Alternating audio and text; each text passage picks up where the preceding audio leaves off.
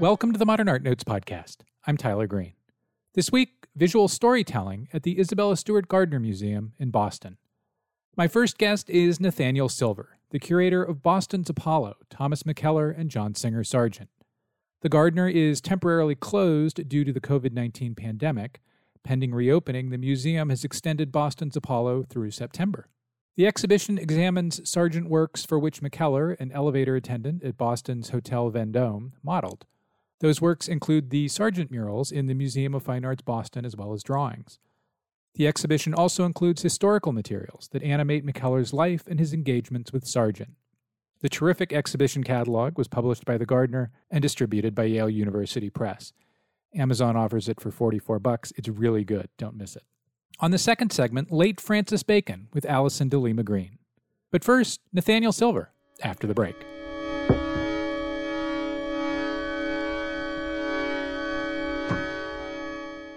Like many things that have defined our schedules and activities, Tuesday evenings at the Modern must reconfigure.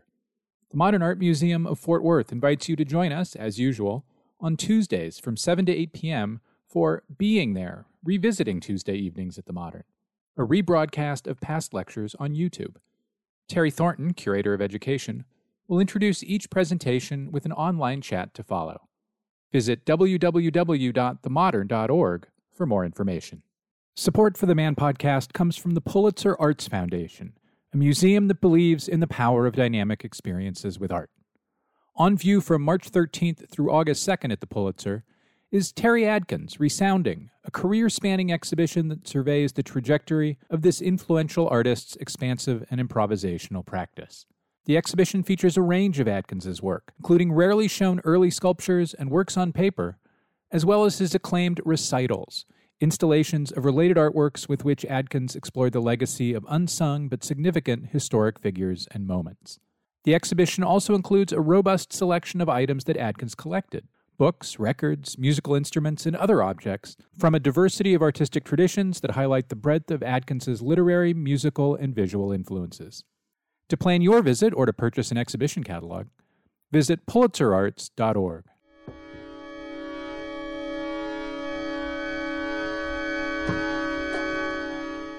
And we're back. Nat Silver, welcome back to the Modern Art Notes podcast.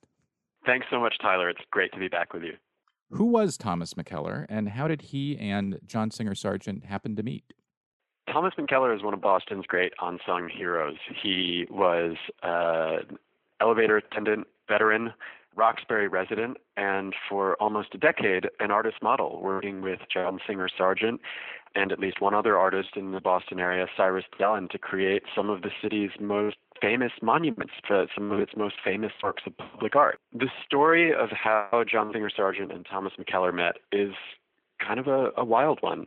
In 1916, John Singer Sargent he came back to Boston to finish up the Boston Public Library murals, and while he was here, he was staying at the city's luxury hotel, the Hotel Vendome, where Thomas McKeller was working as the elevator attendant.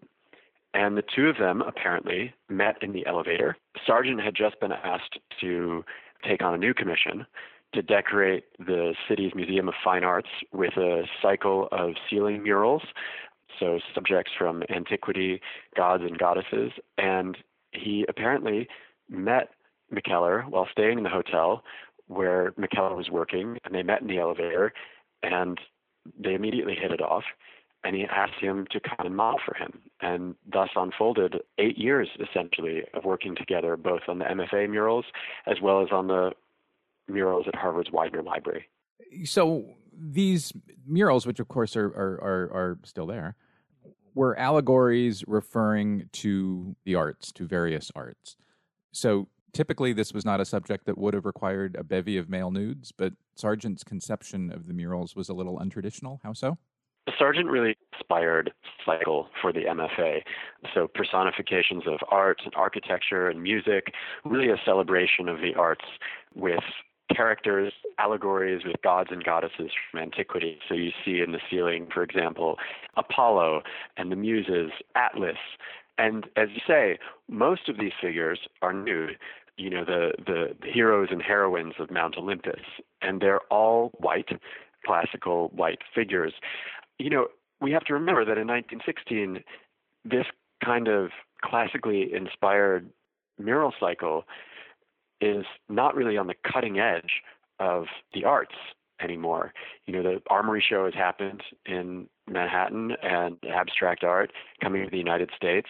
In fact, Gardner buys the first Matisse for an American collection a few years before. So what Sargent is creating is is is something that he values, and certainly there there is a the Boston community values it, but it's it's no longer really on the cutting edge. It's it's something a little bit outside of what will soon become the mainstream, and I think it's that's one of the reasons why, in a way, the the cycle was quickly forgotten. At the time Sargent conceived it, he saw it as a way to leave a posthumous legacy. You know, his he was known as a society portraitist, but those were all private commissions this was a public commission, and so this would stand the test of time. It would always be in this museum open to the public. Harvard's Widener Library, although not open to the public, it's a university, so the, the, the, the building would remain there for all to see. Whereas did, they all ended up in private collections, and it meant that his his the image of his art would not be as publicly displayed as, as he wanted it to be. And there had been some controversy over one of the figures in his not too far in the distance Boston Public Library Commission. So perhaps he was thinking of superseding that project or, or providing an alternate narrative around his work in Boston. Absolutely, yeah. I mean, you know, he had, he had started the Boston Public Library murals over a decade earlier, and he comes back to finish them and he finds himself mired in controversy when he paints some of the final panels for the ceiling of the Boston Public Library, one of which depicts uh, synagogue as a withered figure. And the Jewish community comes out strongly against this mural, and it becomes an issue in local government. Individuals, uh, representatives in government come out against Sargent never says much about this. He doesn't contribute to the debates around the Boston Public Library murals, but I think it's it's pretty evident that it, it didn't go the way that he was hoping it would. And as you say, he's probably searching for another way. If if the Boston Public Library murals are not going to leave the legacy that he saw that he wanted to leave, then perhaps the MFA murals would allow him to start again in that way. So he lands upon Thomas McKeller to sit for him and pose for him for a range of, of work in this period. What what do we know, if anything, about their their working relationship or their day to day relationship?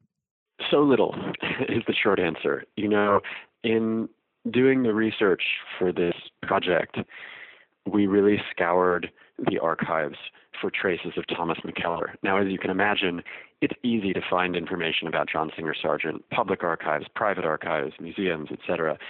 It's so much harder to find information about the common man, essentially, someone who didn't have a recognized public dimension to their life. You know, we are now trying to give him back that public dimension, Thomas McKeller. But at the time, his contribution was not recognized but we, we ended up with, with more than we expected. We found material in the Boston Athenaeum Archive, in the Museum of Fine Arts, the Sargent Family Archive, which is coming to the Museum of Fine Arts thanks to Rich Ormond, as well as government archives. So, for example, the census records or draft cards.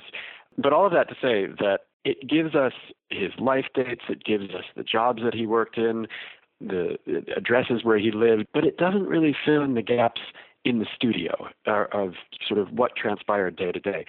Given that the first half of the Museum Murals Commission transpired over about four years, uh, well, actually five, so it's 1916 to 1921, forth from Europe. When he was here in Boston, there sessions in the studio must have been fairly intensive. And you know, there is a letter that survives that in which Sargent asks Thomas McKeller to come to the studio at a certain time and another studio at another time. And we have to imagine there must have been many such letters, but also many verbal arrangements because if they were seeing each other pretty regularly on a day-to-day basis when he was here in Boston, probably a lot of correspondence wasn't really needed.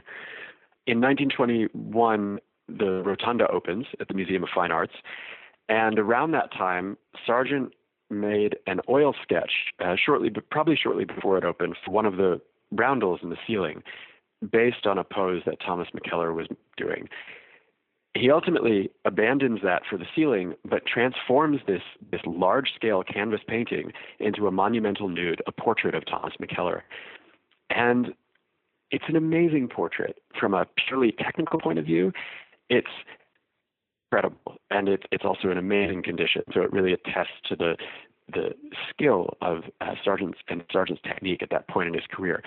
But from the content of this picture, it's such a, a vibrant, a sensuous portrait. He's facing uh, Thomas McKeller is facing the viewer, kneeling on a table. It must have been a very uncomfortable pose, and yet his his face looks up and towards the light as if to suggest something sort of uplifting almost.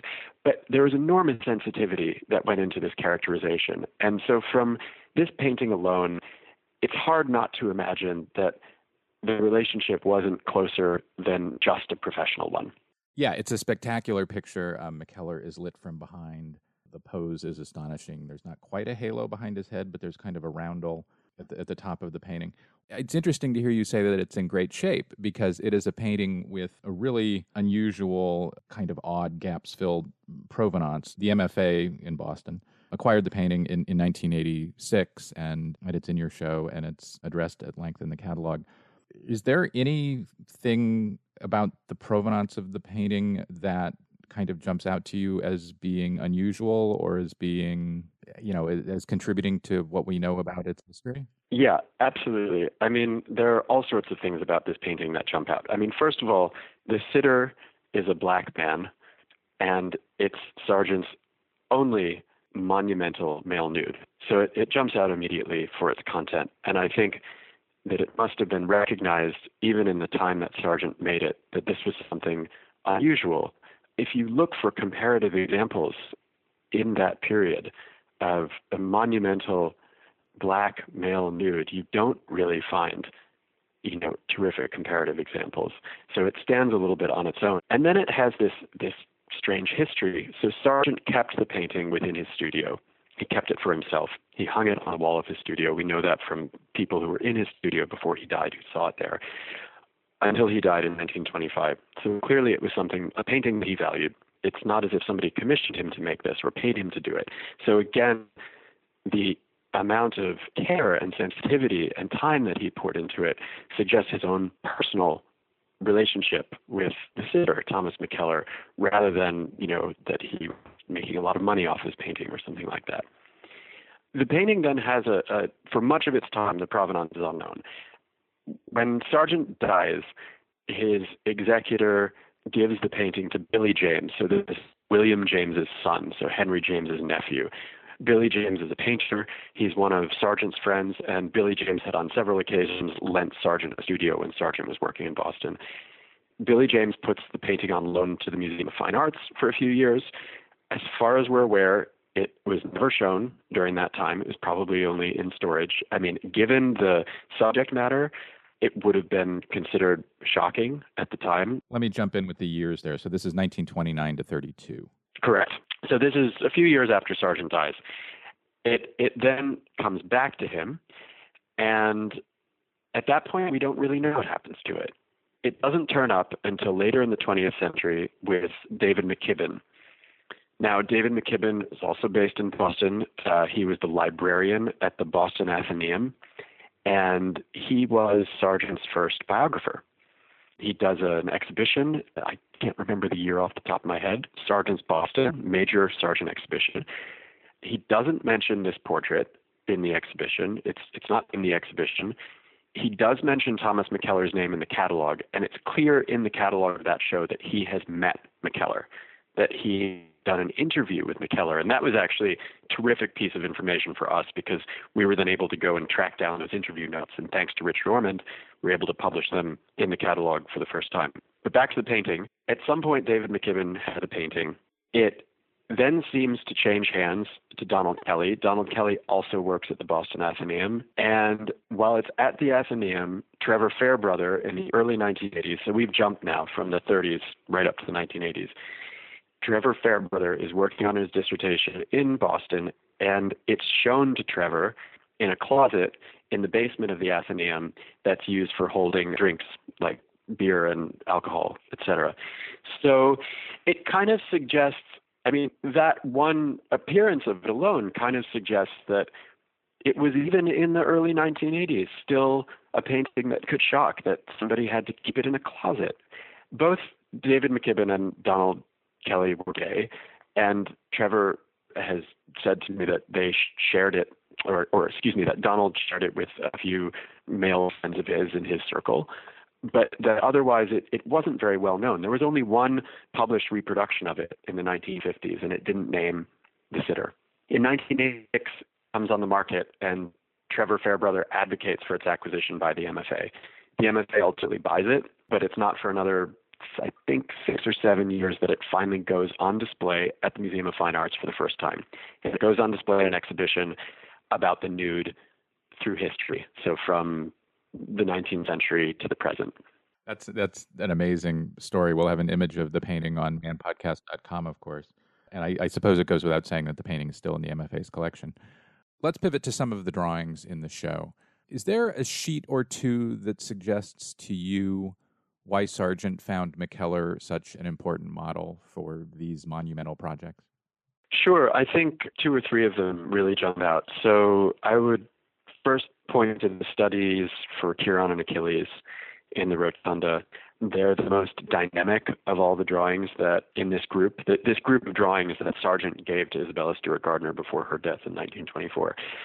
They depict several poses for the centaur Chiron with Achilles on his back. Famous mentor mentee relationship from antiquity, right? Chiron teaches Achilles his skills as a warrior.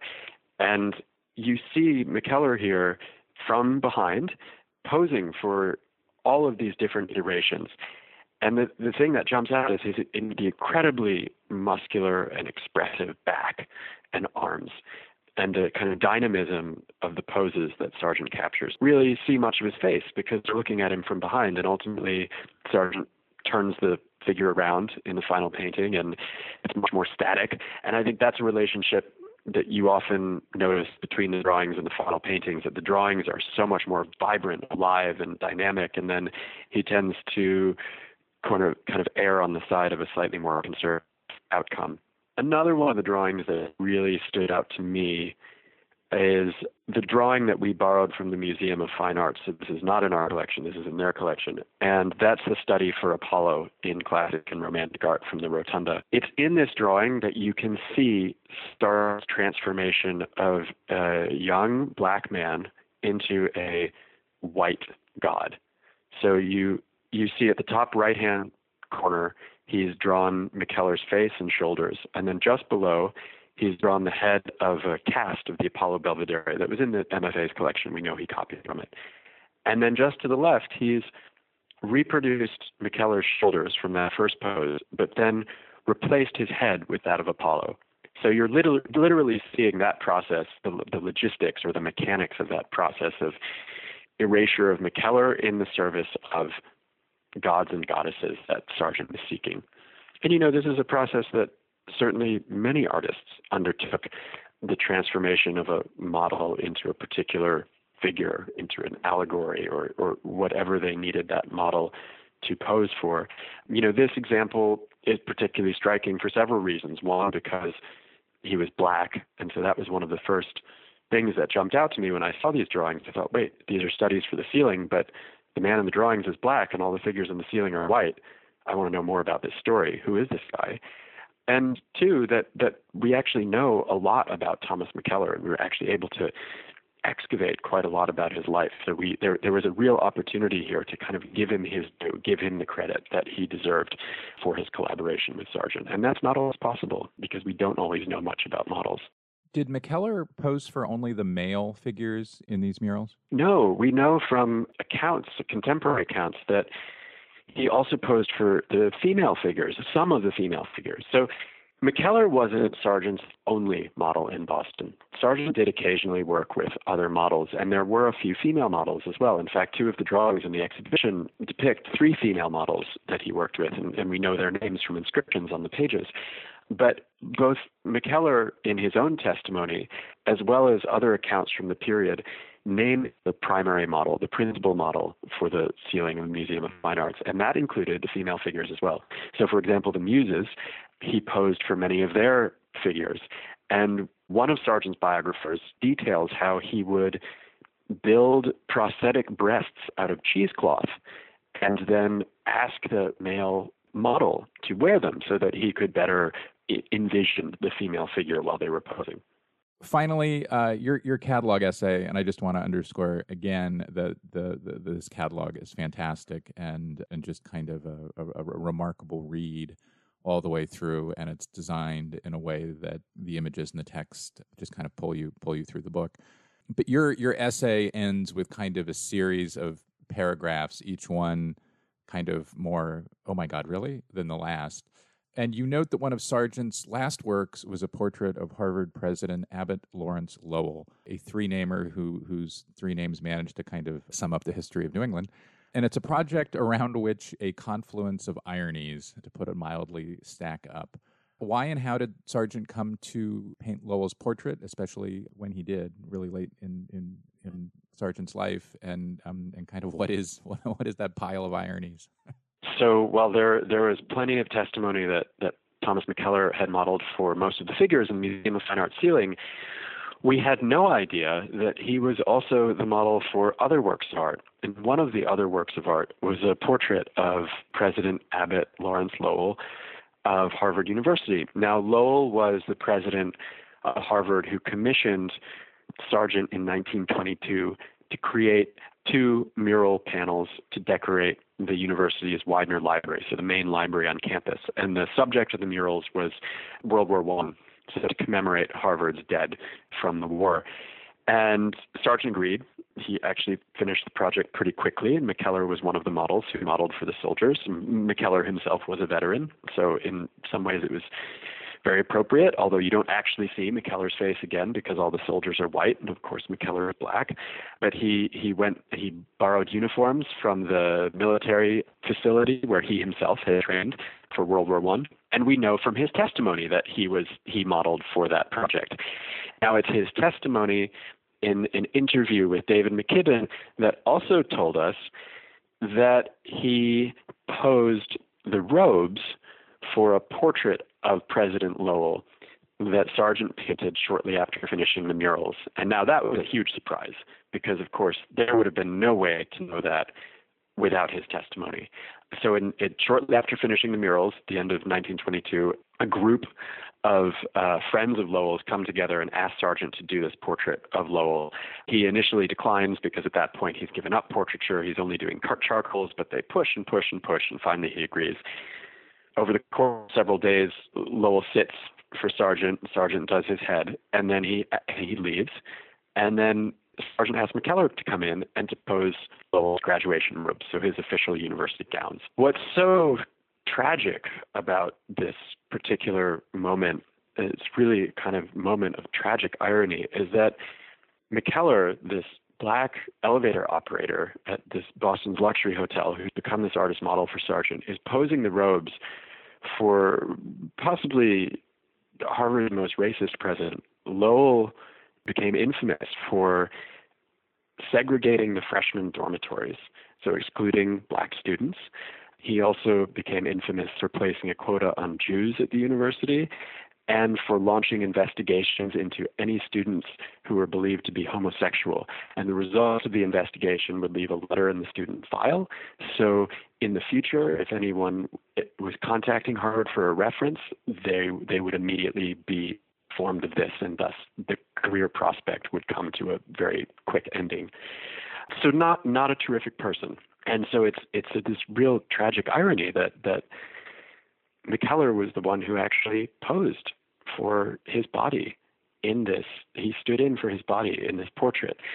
And you know, just just to kind of add to that, the portrait is painted by a painter who he himself kind of shrouds his personal life in this deliberate obscurity throughout his entire life. And and so there are all these layers of kind of identity here and of confluences of history that that sort of gather up around this painting that I think otherwise we we wouldn't really be aware of this. So I, you know, this is a this is a coincidence. There there are many coincidences in history that that are tragic or happy, and but I think it's just a reminder that when we look at Sargent or when we, you know, or this story, we have to look at it in all of from all of the points of view. We can't just see the Sargent that we want to see or or you know that we've been trained to see but we have to see all the imperfections as well. And only that will help us to, to kind of tell the whole story. Nat silver thanks so much. Thank you tyler. Great to be with you as always.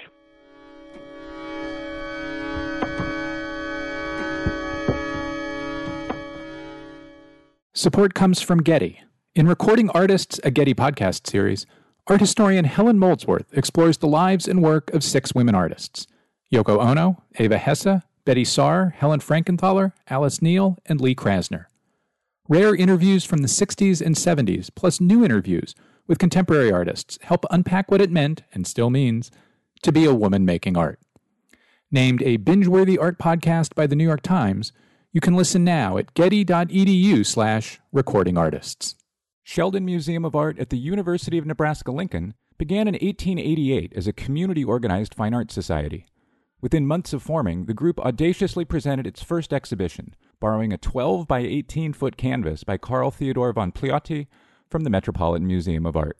So many people traveled to Lincoln to see the work, on view in the federal courtroom of the city's post office, that the superintendent of the Burlington Railroad scheduled additional trains throughout the state. Today, Sheldon Museum of Art houses nearly 13,000 objects in diverse media in a landmark Philip Johnson building. Sheldon treasures a selection of some of the collection's most important and best known objects by artists including Louise Bourgeois, Arthur Dove, Barnett Newman, Mark Rothko, Kay Sage, and Stanley Whitney, is on view through December 31st. To learn more, visit sheldonartmuseum.org.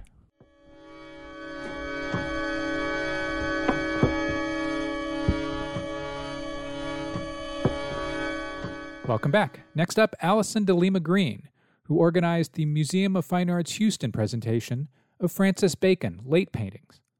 The museum is temporarily closed due to the pandemic. Bacon is scheduled to run through May 25th. The exhibition, which was organized by the Pompidou, considers the paintings Bacon made between 1971, as he prepared for a major retrospective at the Grand Palais in Paris, and his death in 1992. The exhibition was curated by Didier Ottinger. The exhibition catalog was published by Thames and Hudson. Amazon has it for $34. Alison de Lima Greene, welcome back to the Modern Art Notes podcast. Thank you so much, Tyler. It's a pleasure to be with you. For the purposes of this exhibition, how is late bacon defined and why? We concentrate the major part of the exhibition on the last two decades of his career, from 1971 uh, to 1991 although we have a couple earlier works to sort of set the stage and lay out the major themes. There really was a dividing point, however, in Bacon's career in 1971, one personal and one professional. The professional one is easy to talk about. He was honored by a major retrospective at the Grand Palais in 1971, an exhibition that he looked forward to with enormous anticipation, since for him, being recognized in Paris was being recognized on a far more important international stage than anything that could be offered by the more familiar art community of London.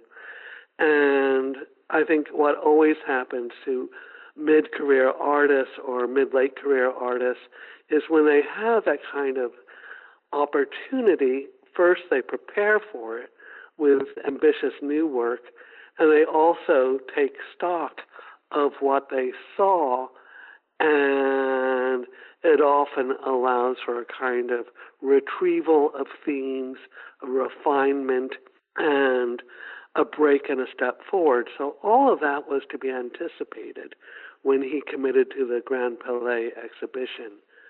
What was not anticipated was a tragedy that fell right before the opening. George Dyer had been Bacon's lover and partner for many years. They had grown estranged in the late 60s, and by the early 70s, their relationship was broken.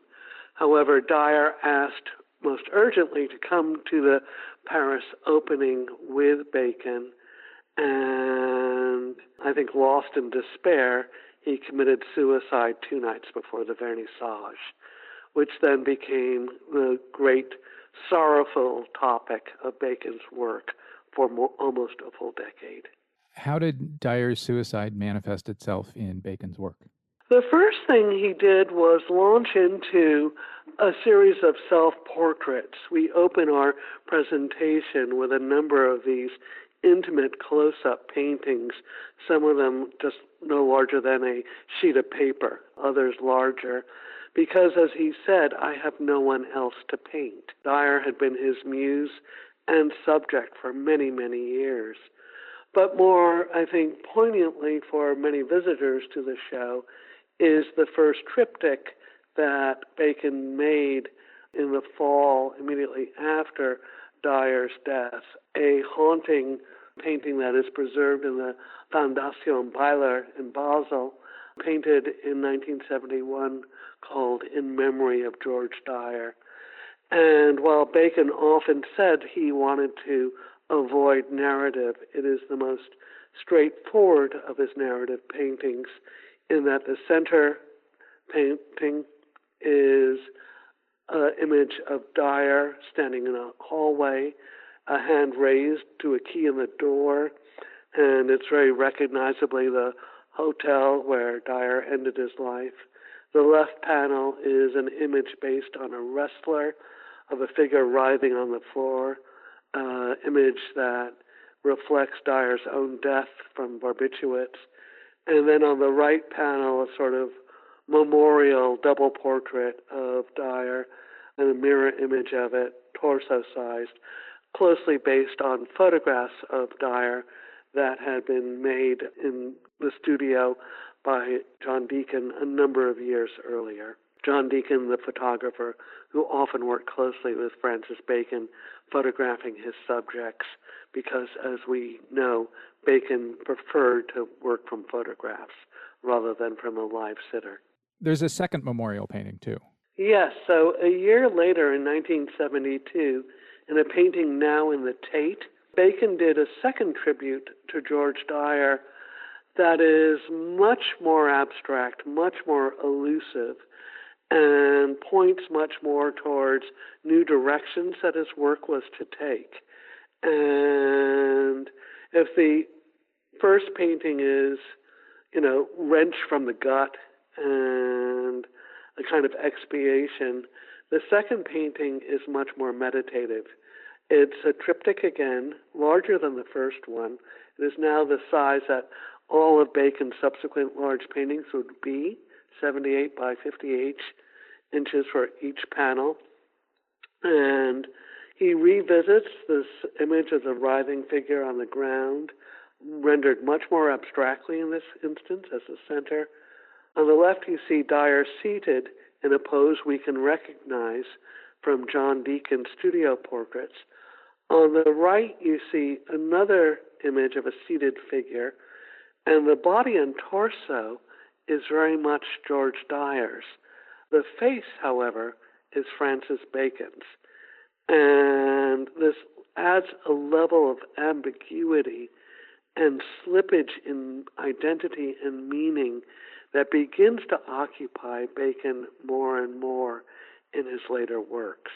You mentioned that the Paris retrospective prompted Bacon to look at his own oeuvre again and to begin to think of measuring himself up against the greats within his own oeuvre, sure, but also in, in, in art history.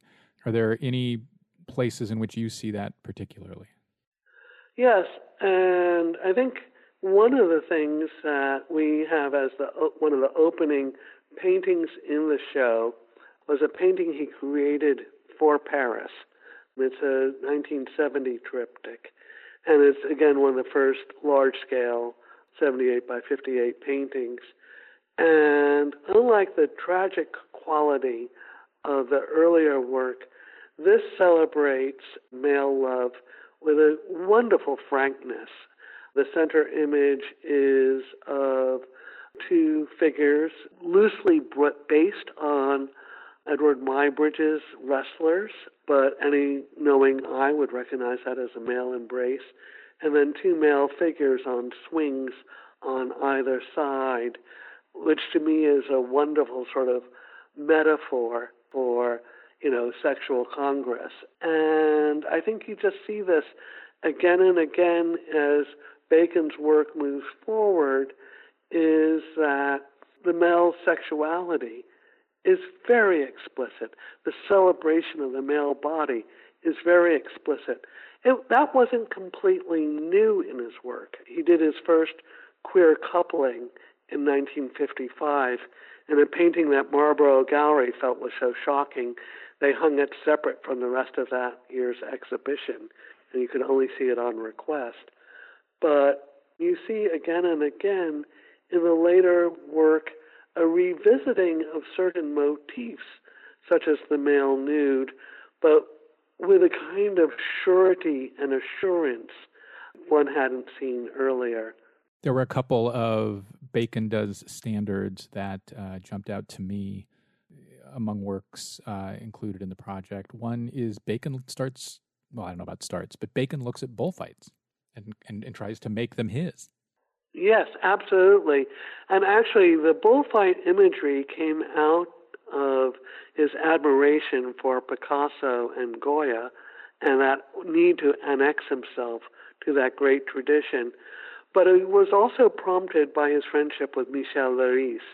And one of the themes that runs through the show is Bacon's literary inclinations. When the exhibition opened in Paris, the title translated into English was Francis Bacon, Books and Painting. And the literary themes were very explicitly laid out in their exhibition as it is ours. Michel Leiris was a member of the Surrealists. He had written extensively on the bullfight as the arena of the absolute action. And for Bacon, that resonated profoundly. And you see in the exhibition a 1969 bullfight painting uh, that is one that was collected now in the Musée des Beaux-Arts de Lyon. And you can see the sort of central composition with its arena, the bullfighter, the bull, and a slice of background that shows a mass crowd. And then, of course, in 1991, Francis Bacon's last painting is just the bull. Everything else is eliminated.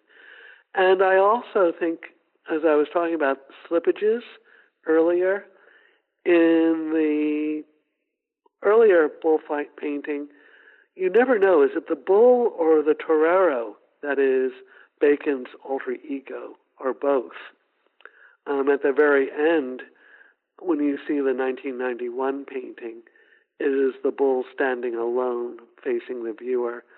And I think that does become Bacon's last statement as he's stepping on the stage, aware of his own mortality. Another of the art historical standards he makes his own is the idea of a subject at, I mean, in, in art history, her toilette, but Bacon makes that into a man at his toilette in paintings such as 1989 90's Man at Wash Basin or in a triptych of, uh, of a man shaving.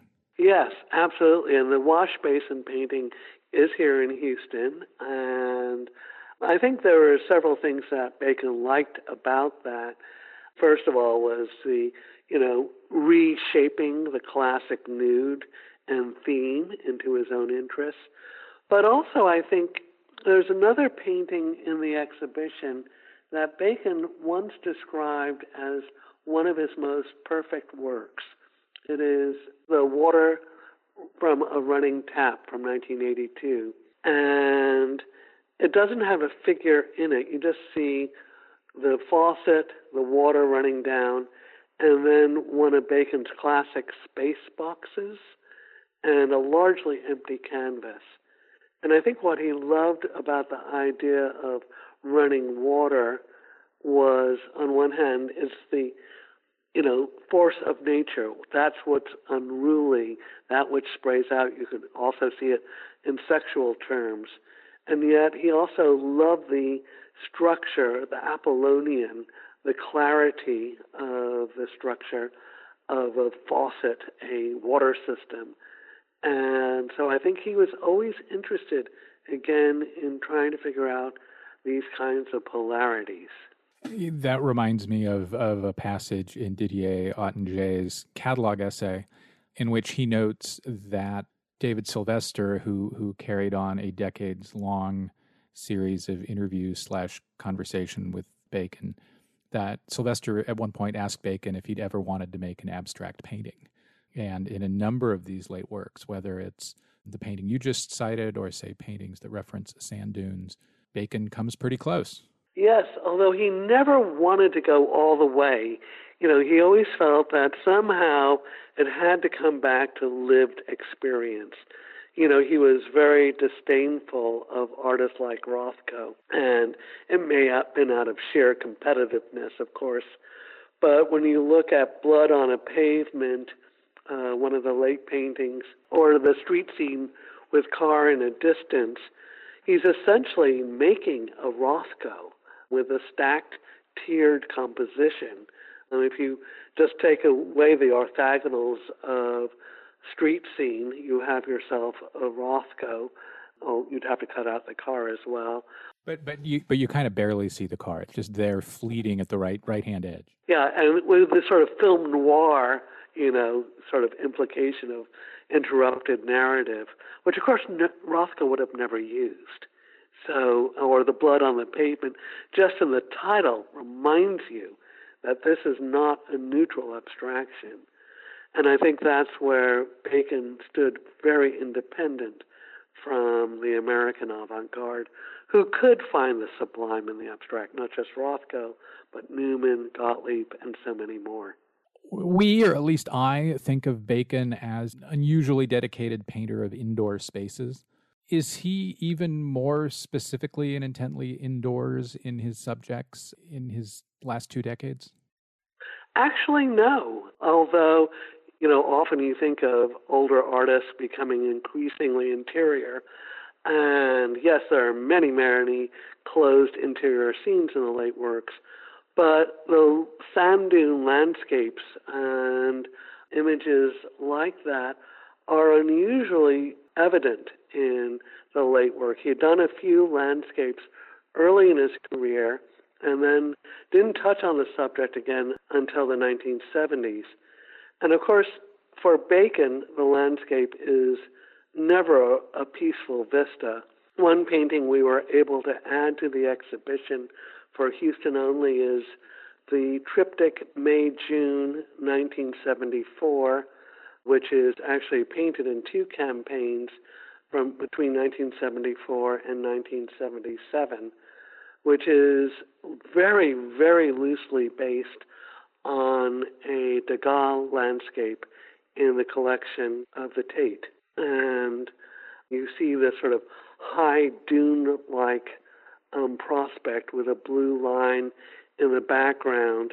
But then, of course, as Bacon always does, he makes it strange. The figures sheltered under beach umbrellas are not happy bathers, but writhing forms, again referencing George Dyer. And in the background of the central triptych, painting of the triptych, you see these two sort of like big brother figures, large faces staring out at the scene.